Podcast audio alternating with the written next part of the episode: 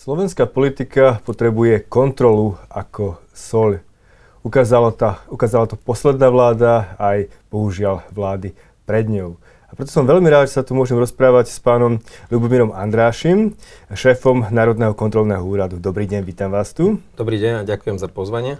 Veľmi rád, pretože vy ste mali poslednú dobu viacero kontrol, minulý rok 4 kontroly v zdravotníctve. A tie výsledky asi neboli moc lichotivé. Povedzte mi, že prečo? Asi začnem presne tým, čo ste konštatovali hneď na začiatku, že vláda, ministri, štátne inštitúcie, ale taktiež privátny sektor potrebuje, aby mu niekto nastavoval skúšku správnosti. Najlepšie je, ak vám tú skúšku správnosti nastavia vlastní zamestnanci, ak máte v inštitúcii dobre nastavený systém vnútornej kontroly a vtedy viete priebežne vyhodnocovať, či vám to funguje, či dosahujete ciele, či idete tou správnou cestou a ak zistíte spolu s kolegami, že ste sa z tej cesty vychýlili alebo že sa nenaplňajú tie ciele, ku ktorým ste sa prihlásili, že ich chcete dosiahnuť o 3 alebo o 5 rokov, tak viete urobiť nápravné opatrenia. Samozrejme, že ten vnútorný systém vám nie vždy môže dobre fungovať a preto tu majú byť aj e, inštitúcie, ktoré sú nad systémom vnútornej kontroly. A takouto inštitúciou je práve Najvyšší kontrolný úrad, ktorý má za povinnosť odpočtovať plnenie verejných politík, má dávať verejnosti odpovede na otázky, ktoré súvisia s tým, že či ministerstva, ministri, predstavitelia štátnych podnikov dodržiavajú nielen zákony, či postupujú podľa e, schválených pravidiel, ale že či aj tie verejné prostriedky, ktoré používajú na rôznu agendu, že či tie verejné prostriedky sú používané efektívne a hospodárne, či dosahujeme tie ciele, pre ktoré sme sa rozhodli tie aktivity financovať z verejného rozpočtu. Tak, takže toto je ten všeobecný úvod o tom, že ako vlastne funguje úrad. E, myslím, že tam určite nie je čo namietať, ale otázka je potom skôr to zdravotníctvo. Prečo práve zdravotníctvo a aké sú tie hlavné zistenia v zdravotníctve? A opäť e, začne možno z tej prvej odpovede, že ak chcete posudzovať niečo aj z hľadiska detajlov, najprv musíte mať vytvorený obraz a my sme sa začali venovať e, zdravotníctvu detailne ešte pred šiestimi rokmi. Bolo to aj na základe rozhodnutia môjho predchodcu Karola Mitrika, kde na základe analýz, kde na základe rizikových podkladov, ktoré hovorili o tom, že do slovenského zdravotníctva nám tečie viac ako 6 miliard eur, že v zdravotníctve je veľký objem peňazí, ktoré tam smerujú aj z európskych fondov. Ale že už vtedy bolo veľa peňazí, ktoré si museli samotní pacienti zaplatiť a hovoríme skoro o jednej miliarde eur, ktoré takýmto spôsobom do zdravotníctva tiekli a preto sme si povedali, že áno, oblasť verejnej politiky, ktorá sa nazýva zdravotníctvo, musí byť v hľadačiku Najvyššieho kontrolného úradu. Začali sme kontrolou koncových e, štátnych nemocníc, preverovali sme ale aj nemocnice, ktoré sú v portfóliu privátnych spoločností, preverovali sme poisťovne a takto sme si vytvárali určitý obraz o tom, kde my ako národná autorita pre oblasť externej kontroly vidíme rizika, kde my z hľadiska fungovania systému vidíme tie šedé miesta, ktoré je potrebné riešiť či už z úrovne ministerstva alebo až z úrovne vlády, aby finančné prostriedky, ktoré sa nachádzajú v zdravotníctve, aby boli použité aj ekonomicky, aj účelne a hlavne, aby tí, ktorí to zdravotníctvo najviac potrebujú, pacienti, aby boli spokojní so službami a výkonmi, ktoré im poskytujú tí, ktorí v tom zdravotníctve pracujú. Skutočne do zdravotníctva ide, tuším, 7%, alebo tak okolo 7% HDP. Je to obrovské číslo, tuším, viac ide iba na dôchodky, ak sa nemýlim. Tak, e, a ľudia doplácajú, ako hovoríte, miliardu. Takže jedná sa o obrovské prostriedky. Uh, asi dôležité je, ako tie prostriedky, a ako je s nimi nakladané. Aké boli vaše zistenia? A v tejto chvíli možno poviem to najsmutnejšie, alebo to aj najvýznamnejšie konštatovanie, ktoré robím na základe výsledkov kontrol mojich eh, kolegov kontrolórov, ktorí sa špecializujú práve na oblasť verejného zdravotníctva, ktorí majú špeciálne vzdelávanie aj preto, aby vedeli túto problematickú agendu uchopiť nielen kontrolórsky, ale aby to vedeli posudzovať aj z hľadiska systému. A musím vám, pán redaktor, skonštatovať, že slovenské zdravotníctvo je chore. Slovenské zdravotníctvo potrebuje vážny zásah, potrebujeme vážny zásah z hľadiska strategického riadenia, 18 ministrov za ostatných 30 rokov, to je asi to najhoršie číslo, ktoré som mohol vyrieknúť, pretože ak nemáte kontinuitu, ak nemáte človeka, ktorý je na danej pozícii, je odborník a môže naplniť tie svoje vízie, tie ciele, ktoré má spolu s týmom, tak potom asi aj to je jeden, jedna z príčin, prečo sa slovenské zdravotníctvo nachádza v tej situácii, v ktorej sa nachádza. Ale opäť ďalšia veľmi dôležitá poznámka súvisí s tým, čo je prioritnou oblasťou práce NKU a to je finančné riadenie riadenie. Nevie dnes rezort zdravotníctva, nevedel to preukázať rezort ani v minulosti, preukázať, akým spôsobom je finančne riadený aké finančné toky reálne majú tiesť do nemocníc, aby sme vedeli poskytnúť bezplatnú zdravotnú starostlivosť. Aký objem finančných prostriedkov musíme vyčleniť na ambulantný sektor, aby sme nemali problém s tým, že máme jeden z najmenších počtov ambulancií, či už všeobecných lekárov, pediatrov v rámci nielen Strednej Európy, ale v rámci celej Európy koľko finančných prostriedkov, aby to bolo zdravé a ešte udržateľné, potrebujeme do liekovej politiky a ako je nastavený systém schvalovania jednotlivých eh, liekov, preto aby pacienti, ktorí majú onkologické ochorenie alebo majú problémy so srdcom, dostávali lieky, ktoré síce neboli zakategorizované pred 3, 5, 7 rokmi, ale aby pacienti, ktorí ochoreli v tomto roku, aby dostávali tie najkvalitnejšie lieky, ktoré sa používajú v tomto roku a už aj v okolitých krajinách a len kvôli veľmi zle nastavenému byrokratickému systému na Slovensku tie lieky buď dostanú na výnimku, alebo ich nedostanú vôbec. Teda ak by som to mal zhrnúť, tak najväčší problémom, prečo som skonštatoval, že zdravotníctvo je choré a potrebuje e, veľmi vážneho e, lekára, veľmi vážne liečenie je preto, že nefunguje strategické riadenie, absentuje finančné riadenie a už vonkoncom nehovorím o systéme kontroly, ktorý sa dostal na, tak povediac, úroveň 0 a dnes nevieme skonštatovať, že by systém, ktorý je nastavený z hľadiska vnútornej kontroly na ministerstve, ale aj v rámci podriadených organizácií fungoval a bol ten, ktorý pomáha lepšiemu riadeniu celého systému. Je to trošku paradoxná situácia, pretože zdravotníctvo je jedna z tých hlavných politických tém, o ktorých rozprávajú politici správa, zľava, zo stredu. Všetci sa venujú zdravotníctvu a nakoniec zistujeme, ak to trošku možno zveličím, že je to čierna diera na peniaze, kde vlastne dávame a dávame peniaze, ale nevieme asi okontrolovať, že kam tie peniaze idú, čo tie peniaze robia a preto nevieme, či ich je dosť, či ich je málo, či ich možno treba nejako alokovať inde. E, rozumiem tomu správne?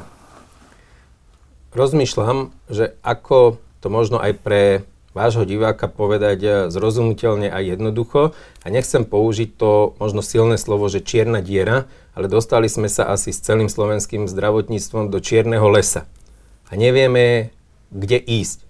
Nevieme, kde ísť z hľadiska digitalizácie, nevieme, kde ísť z hľadiska kvality výkonov, nevieme, kde ísť z hľadiska financovania, nevieme, či potrebujeme nemocnice na tej alebo inej úrovni, ak robíme obstarávanie či už sanitiek alebo CT prístrojov, tak namiesto toho, aby sme nakupovali e, zariadenia, ktoré slúžia tomu účelu, pre ktorý ich kupujeme, zrazu ich nakupujeme dvakrát, trikrát drahšie a potom sa čudujeme, že nemáme finančné prostriedky na to, aby sme vedeli zvýšiť cenu bodu pre ambulantných lekárov, aby nemuseli vyberať poplatky od e, pacientov. Potom zistujeme, že nevieme preplácať liek, ktorý ešte nie je zakategorizovaný mladému onkologickému pacientovi len preto, lebo nám chýbajú e, prostriedky. Áno, musím skonštatovať, že aj Najvyšší kontrolný úrad, moji kolegovia, špecialisti na rozpočtové otázky dospeli k záveru, že my dnes nevieme povedať, že či tých 7 miliard, ktoré sa nachádzajú v slovenskom zdravotníctve, či je dosť alebo málo. My dnes nevieme posúdiť, že či do slovenského zdravotníctva, aby poskytoval tie najkvalitnejšie výkony tento systém, že či potrebujeme ešte posunúť pol miliardy alebo jednu miliardu pretože nepracujete vôbec s dátami, nemáte k dispozícii finančné ukazovatele, vy neviete vyhodnocovať efektivitu e, ústavnej zdravotnej starostlivosti, keď tieto nemocnice každý rok generujú stratu, ale tú stratu negenerujú preto, aby boli neschopné manažmenty, ale preto, lebo práve politici vstupujú do fungovania jednotlivých nemocnic. Politici rozhodnú, že nemocnica dostane o 200 miliónov menej oproti tomu, čo má dostať a ten riaditeľ riaditeľ chudák musí urobiť vyrovnaný rozpočet, ale on vie, že nemá finančné prostriedky na to, aby napríklad zvyšil e, platy pre lekárov, zdravotné sestry alebo celý personál. Teda áno, politici sa usmievajú, zvyšujú finančné prostriedky alebo zvyšujú mzdy pre lekárov, ale ten manažment v tej nemocnici nevie odkiaľ na to zvýšenie získa finančné prostriedky. A potom sa vám stane to, čo sme konštatovali z predchádzajúcich kontrol, že máme zadlžené zdravotníctvo, dlh v koncových nemocniciach je skoro miliarda eur, ale ten dlh je zapričnený práve chybnými vstupmi politikov, lebo Zvýšili sa ceny, zvýšili sa mzdy a tá nemocnica nedostala viac peňazí. A čo ostalo tomu riaditeľovi nemocnice? Aby mu neodišli lekári, aby mu neodišli zdravotné sestry? No vyplácali im tie vyššie mzdy, nemal ale na odvody, neplatil odvody do sociálnej poisťovne a zadlžili sme celý systém. A dnes, ak by sme išli podľa zákona, tak právna až trestnoprávna zodpovednosť za tento stav nie je na politikoch, tí dajú od všetkého ruky preč, ale práve orgány činné v trestnom konaní, polícia môže začať trestné stíhanie voči riaditeľovi nemocnice, že porušil povinnosti pri správe cudzieho majetku, že neplatil odvody do sociálnej alebo zdravotnej poisťovne, ale on to nerobil preto, lebo chcel tie peniaze ukradnúť, on to nerobil, on to robil alebo nerobil preto, lebo na to tie finančné prostriedky v rozpočte nemal. Jednoducho je jasné a zrejme, že tu nefunguje nejaký systém. Bez toho však, aby som išiel nejakého hlbšie do politiky, celý problém zdravotníctva sa už roky e, traduje ako problém súkromného kapitálu v zdravotníctve. E, myslíte si, že toto je ten hlavný problém, alebo je tam problém možno chýbajúca stratégia, možno aj implementácia? V čom je ten hlavný problém? Dovolím si povedať svoj osobný názor a ten súvisí s tým, že určite to nie je problém uh, súkromného kapitálu. Proste rozhodli sme sa, že otvoríme aj segment verejnej politiky, zdravotníctvo privátnej sfére, že umožníme vstup špecialistom tým, ktorí chcú ponúkať kvalitné zdravotné služby pacientom. Ak si vezmete len stomatológiu, tak tam už štát, tak povediať, nemá vplyv na nič. Všetci stomatológovia sú privátni a funguje to Niekomu sa to páči viac, niekomu menej. Máme vytvorený systém aj viacerých zdravotných poisťovní. Musí vedieť ale štát, musia vedieť politici na základe analýz, nie na základe svojich pocitov, nie na základe zápasu s tou alebo s tou finančnou skupinou povedať, že áno, tento systém, ktorý máme nastavený, potrebuje, aby tu fungovala jedna, dve alebo tri poisťovne. Tento systém unesie 10, 12 alebo 15 koncových nemocnic. A to viete povedať na základe dát, to viete povedať na základe analýz a na základe stratégií. A vážnym problémom slovenského zdravotníctva, prečo je zdravotníctvo choré, je to, že my nemáme takéto strategické e, plánovanie. My nemáme zadefinované ciele, my nevieme, čo chceme dosiahnuť do roku 26, do roku 27, do roku 30. Na to nemáme nastavený systém finančného riadenia, nepreklopí sa nám to do rozpočtovania a potom nastávajú situácie, že každý rok sa hádajú politici, že či má zdravotníctvo dostať o pol miliardy alebo o jednu miliardu viac. Nakoniec sa navzájom povydierajú a v parlamente schvália 500 miliónov a tých 500 miliónov nikto nevie, že aký má byť výkon. Čo za tých 500 miliónov, čo za tú miliardu ten pacient v skutočnosti e, dostane. Teda ak e, by sme mali dnes pomenovať, čo je problémom toho, že zdravotníctvo je choré, tak je absencia strategického riadenia. My nevieme, čo znamená ústavné právo občana na bezplatnú starostlivosť my nevieme občanovi, politici nevedia občanovi povedať, že bezplatne znamená to, že ak máš vážne onemocnenie, ak si hospitalizovaný v nemocnici, tak tieto náklady znášame. Ak ideš do ambulancie, ak ti poskytujeme nejakú nadštandardnú službu, tak za to si musí zaplatiť, ale to platenie nemôže byť postavené na svoj voli lekárov. To nemôže byť tak, ako je to v týchto dňoch, že lekári vám povedia, prídete do ambulancie, usmejú sa na vás, dajú vám e, zaplatiť 20 eur za to alebo za to, lebo nemajú na zaplatenie elektriky, ale to nemá platiť ten pacient tí lekári majú bojovať, majú pre, prísť pred úrad vlády, majú ísť za poslancami a majú si vybojovať, aby cez zdravotné poistenie, cez finančné toky, na ktoré prispieva každý z nás, oni dostali peniaze aj na to, aby vedeli zaplatiť vyššie mzdy, aby vedeli zaplatiť a zareagovať na energetickú krízu, alebo aby vedeli zaplatiť vyššie nájomné. Teda toto je dnes ten strategický a, a hlavný problém, že nám chýbajú jasné merateľné ciele a chýbajú nám výkony. To malo byť tak e, prepáčte, kde sa stala chyba? Pretože máme tu aj nejaký strategický plán, tuším za vlády Roberta Fica od roku 2013, už 10 rokov. E, prečo sa ten plán nerealizoval? V čom bol ten problém? Lebo plán a popísanie toho stavu, v ktorom sa zdravotníctvo nachádza, bol dobre popísaný v danom dokumente, ale už neboli zadefinované ciele, už neboli popísané konkrétne etapy, do ktorého roka, akým spôsobom ideme urobiť ktoré rozhodnutia. Už vôbec v danom materiáli neboli popísané finančné náklady. Vy, ak máte strategický plán, ak máte strategické ciele, ak máte nositeľov týchto strategických cieľov, tak musíte povedať, ako tie aktivity chcete finančne zaplatiť. Či vám to postačí zo všeobecného zdravotného poistenia, alebo musíte generovať cez rozpočet nejaké iné zdroje, alebo využijete aj európsku finančnú pomoc a pomôžete napríklad segmentu, ktorý je veľmi dôležitý, teda verejnému zdravotníctvu aj tým, že nasmerujete európsku finančnú pomoc napríklad do modernizácie nemocničných zariadení.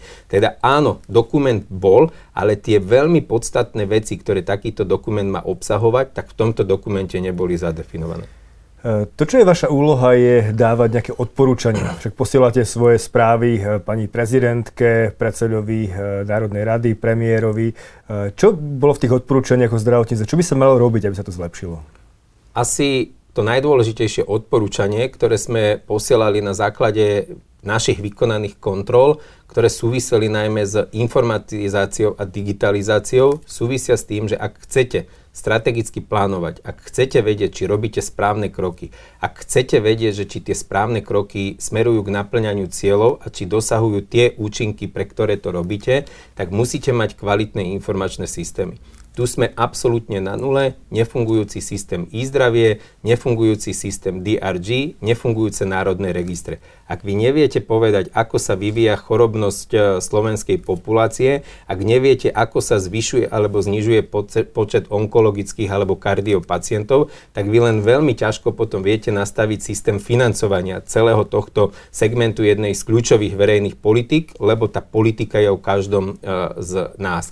Druhá veľmi dôležitá poznámka, ak sa aj niečo naplánovalo, aj ak sa o niečom rozhodlo, vždy nastali politické udalosti, ktoré to zvrátili. Tak bol napríklad nastavený jeden z kľúčových systémov finančného riadenia v ústavnej zdravotnej starostlivosti, to znamená vo vzťahu k nemocniciam. Nehovoríme pri ústavnej o ambulanciách, o pediatroch, o všeobecných lekároch alebo o špecialistoch. A už v roku 2016 sme mali mať nastavený a povinný systém finančného riadenia v rámci nemocníc na základe systému DRG. Myslíte si, že dodnes tento systém je spustený? Nie je. Prečo? Nie preto, aby ho nevolali a nechceli e, tento systém zavádzať nemocnice, lekári, manažmenty jednotlivých zdravotníckých zariadení, ale preto, že v hodine 12. politici zmenili uh, zákon a povedali, že systém DRG je dobrovoľný. Čokoľvek, čo je dobrovoľné, nikdy vám fungovať nebude a preto my dnes nevieme povedať, že či tých napríklad 2 miliardy eur, ktoré smerujú do ústavnej zdravotnej starostlivosti, či je dosť alebo málo či univerzitná nemocnica, ktorá je tu hneď za rohom, že či dostáva na svoje výkony, na to, čo poskytuje pacientom a čo poskytuje spoločnosti, či ten rozpočet je postačujúci alebo nie alebo či finančné prostriedky, ktoré tečú zo Všeobecného zdravotného poistenia do nemocnice, ktorá sa nachádza v mojom rodnom meste, v Levoči, že či tie finančné prostriedky nie sú nadhodnotené, alebo či naozaj nie sú podhodnotené. Teda ak napríklad hovoríme o systémových krokoch, som veľmi rád, že včera som mal rokovanie s ministrom zdravotníctva. Riešili sme aj problém DRG systému a minister už aj na základe našich odporúčaní z našej kontroly podnikol kroky k tomu, aby v roku 2024 sa zaviedol do ústavnej zdravotnej starostlivosti tento systém, ktorý sa uplatňuje v okolitých krajinách a ja nehovorím, že je to správny, ani on nehovorí, že je to ten najdokonalejší systém na finančné riadenie, ale je to systém, vďaka ktorému viete povedať, že či to funguje alebo nie. A ak zistíte vďaka vnútornej kontrole alebo externej, že sú tam chyby, tak to viete odstrániť, ale máte niečo povinné a viete na základe akých pravidel to funguje. Tu ma hneď napadá otázka, že do akej miery je za súčasnú situáciu odpovedný súčasný minister zdravotníctva, pretože asi tie rozhodnutia, ktoré sa tam robia, nie sú iba jeho rozhodnutia, naopak musí mať podporu parlamentu, vlády, ministerstva financií a tak ďalej. Ako vnímate vy tú situáciu? verejné zdravotníctvo, aj keď sme si povedali, že tam tečie 7 miliard eur, ďalšia miliarda ide z tých poplatkov, ktoré zaplatia občania. Chceme naliať do slovenského zdravotníctva viac ako pol miliardu z európskych fondov, teda hovoríme o tak významnom objeme verejných financií, že to nemôže byť o jednom človeku, to nemôže byť o ministrovi zdravotníctva, to by malo byť o premiérovi a to by malo byť o vláde ak priorita zdravotníctvo, ak priorita školstvo, teda kľúčové verejné politiky nie sú v záujme predsedu vlády, nie sú top témou pre celú vládu ako takú, lebo to sú top témy pre spoločnosť, tak to nikdy nebude fungovať. Ak máte ministra zdra- zdravotníctva, ktorý nemá podporu vo vláde, v parlamente, len veľmi ťažko urobí reformy, len veľmi ťažko nastaví systém, ktorý by na- nabúral ten zaužívaný, ktorý niekomu vyhovuje. Lebo samozrejme, že tento nedobre nastavený systém tiež niekomu vyhovuje. Vyhovuje tým, ktorí parazitujú na verejnom zdravotníctve,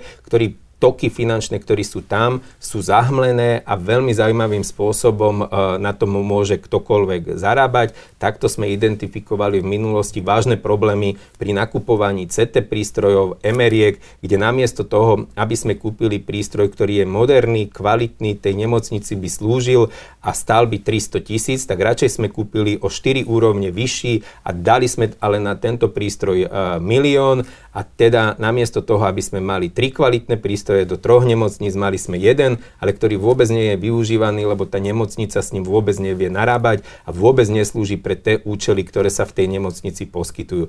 Teda to je asi e, také najpodstatnejšie z hľadiska aj toho, že ak by sme chceli hľadať vinníka, tak sa pozrime do 30 rokov a 18 ministrov je spolu zodpovedných za ten stav, v ktorom sa nachádzame. Súčasný minister za kľúčový cieľ pre rok 2023 si zadefinoval digitalizáciu a informatizáciu, lebo len vďaka tomu máte objektívne argumenty a viete potom prísť aj do parlamentu a povedať, no páni poslanci, páni poslankyne, do zdravotníctva potrebujeme o 600 miliónov viac, nie preto, že to zadefinoval premiér alebo niektorý z vás, ale preto, lebo na základe dát ak chceme dať občanom vyššiu a kvalitnejšiu zdravotnú službu alebo zdravotné výkony, tak musíme do tohto systému naliať peniaze.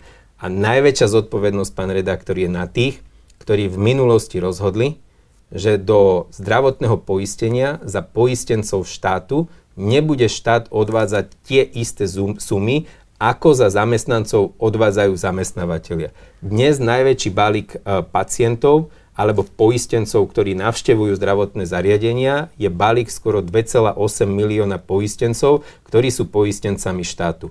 Za týchto poistencov štát neplatí tie sumy, ktoré by mal platiť ale sú najväčším náporom na financie, ktoré sa v zdravotníctve nachádzajú. Teda ak by sme mali hľadať vyníka, určite ho nehľadajme v privátnom sektore, určite ho nehľadajme u lekárov alebo doktorov, vonkoncom ho nehľadajme u pacientov. Tie problémy, ktoré systémovo boli zavedené do systému zdravotníctva, súvisia so zlými rozhodnutiami aj bývalých vlád, ale aj v mnohých prípadoch súčasnej vlády. Ste sa dotkli veľmi dôležité témy a to je vlastne platba poistencov štátu, koľko štát za ne platí a vieme, že to je historické minimum eh, v tomto a minulom roku.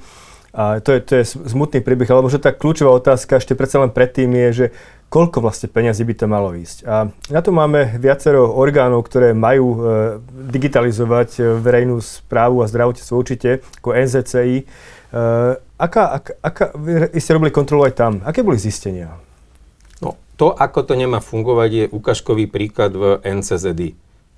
Jedna z rozhodujúcich rozpočtových organizácií, ktorých zriadovateľom je ministerstvo zdravotníctva, ktorá má poskytovať dáta preto, aby sme sa vedeli správne rozhodovať, čo slovenské zdravotníctvo potrebuje, aby sme vedeli, ako vyzerá zdravie našich obyvateľov. Aj preto sme vytvárali uh, informačný systém e-health, v minulosti dnes to nazývame e-zdravie, tak celý tento informačný systém za existenciu tu 10-ročnú od roku 2012 do dnes stál nás viac ako 10 e, miliónov eur a ten systém je nefunkčný zo všetkých tých modulov, ktoré sa reálne používajú, máte i recept, e-lab vám nefunguje, nefunguje vám zdieľanie vašich zdravotných dát na elektronickej zdravotnej knižke. Dnes prídete k vašemu obvodnému lekárovi, ktorý vám dá popis stavu, idete k špecialistovi, tento nevie čítať, musíte mu to priniesť na vytlačenom papieri.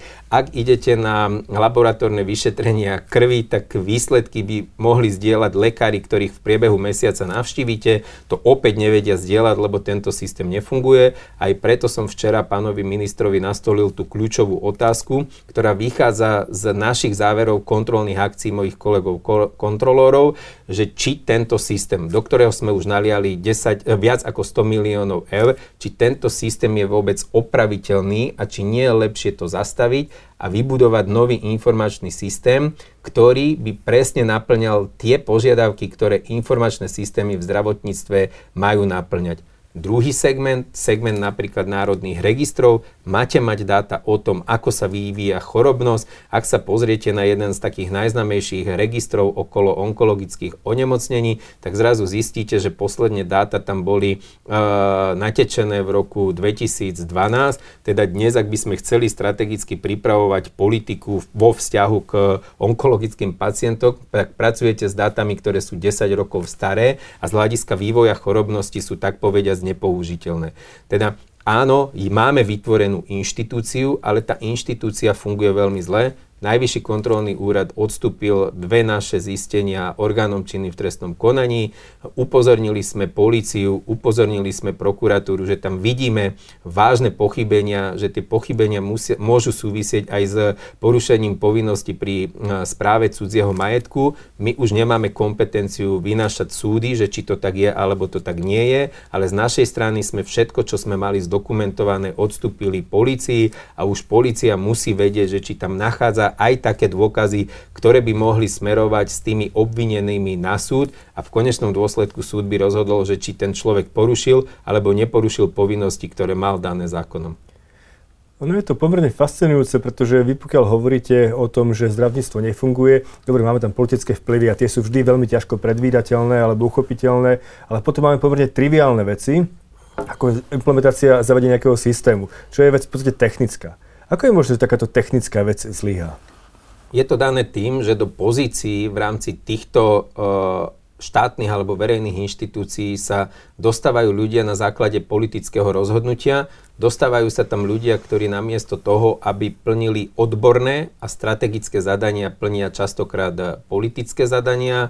Napríklad aj v rámci NCZI sme vystriedali v ostatných 4 rokoch takmer 9, ak nie 10 riaditeľov. Ak sme zistili, že skončila zmluva na vybudovanie informačného systému e-health, tá zmluva nebola naplnená, systém nefungoval, všetko bolo zaplatené a všetci sa tvárili, že všetko je OK, len to nefungovalo.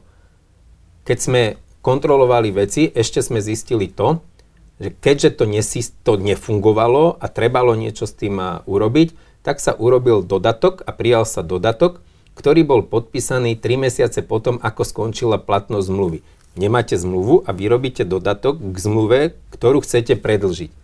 Tú zmluvu predlžíte, nezverejníte ju v centrálnom registri, tá zmluva ako keby nebola vôbec nikdy podpísaná a platná, ale jeden aj druhý plnia výkony.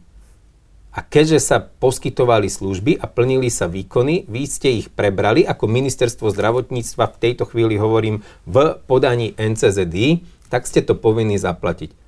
Keď sme to zistili, sme boli presvedčení, že v zmysle legislatívy by mal byť niekto braný hneď v ten moment na trestnoprávnu zodpovednosť, že tá zmluva od začiatku je neplatná, ale keď sme si nechali urobiť právnu analýzu, sme zistili, že áno, všetko je pravda, ale zabúdame na to, že podľa obchodného zákonníka, ak došlo k plneniu, tak nie je podstatné, či zmluva bola alebo nebola zverejnená, podstatné je to, že či boli prebrané tie služby a keďže boli prebrané, tak sme ich museli zaplatiť. A presne takýmto spôsobom sa bývalé vedenie vedenie NCZD, bývalé vedenie ministerstva zdravotníctva. Keď chcete vedieť roky a koho sa to týka, to si veľmi ľahko viete dohľadať. Vlastne takýmto spôsobom oklamali, tak povediať, celú spoločnosť. A za to by mal byť niekto braný na zodpovednosť. Stojí to na orgánoch činných v trestnom konaní už viac ako 4 roky. My to nevieme urýchliť, ale aj súčasnému ministrovi sme to povedali, aby sa on zaujímal, čo robí policia, čo robia vyšetrovatelia vo vzťahu k takýmto ľuďom. Je smutné, že politici namiesto toho, aby oni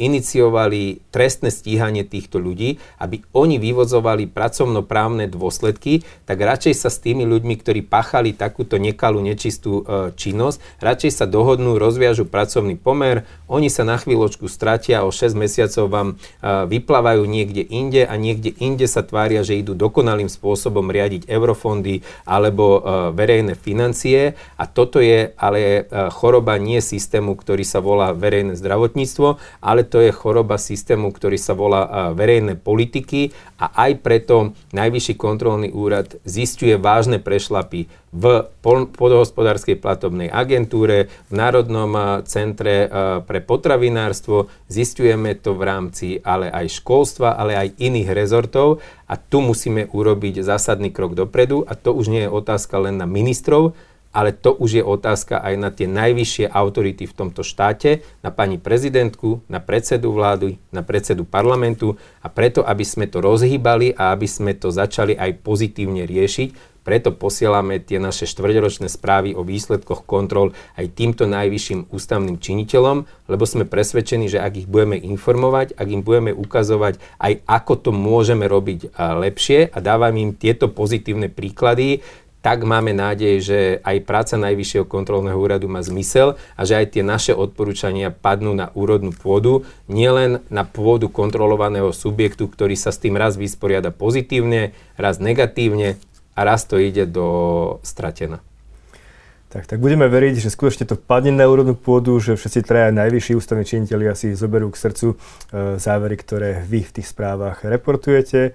Ďakujem veľmi pekne pánovi Lubomirovi Andrášimu, že nám povedal o zdravotníctve, ale verím, že pri ďalších dôležitých zisteniach opäť tu bude a opäť nám povie, čo s tým. Nielen ja, ale verím, že aj vaši diváci veria, že naozaj to bude padať na úrodnú pôdu a že po čase budeme môcť konštatovať, že aj v tak dôležitej oblasti, ako je oblasť verejného zdravotníctva, sme sa posunuli aspoň o krok eh, dopredu, ale dopredu v tom pozitívnom, nenegatívnom zmysle slova. Ďakujem, Ďakujem za pozvanie.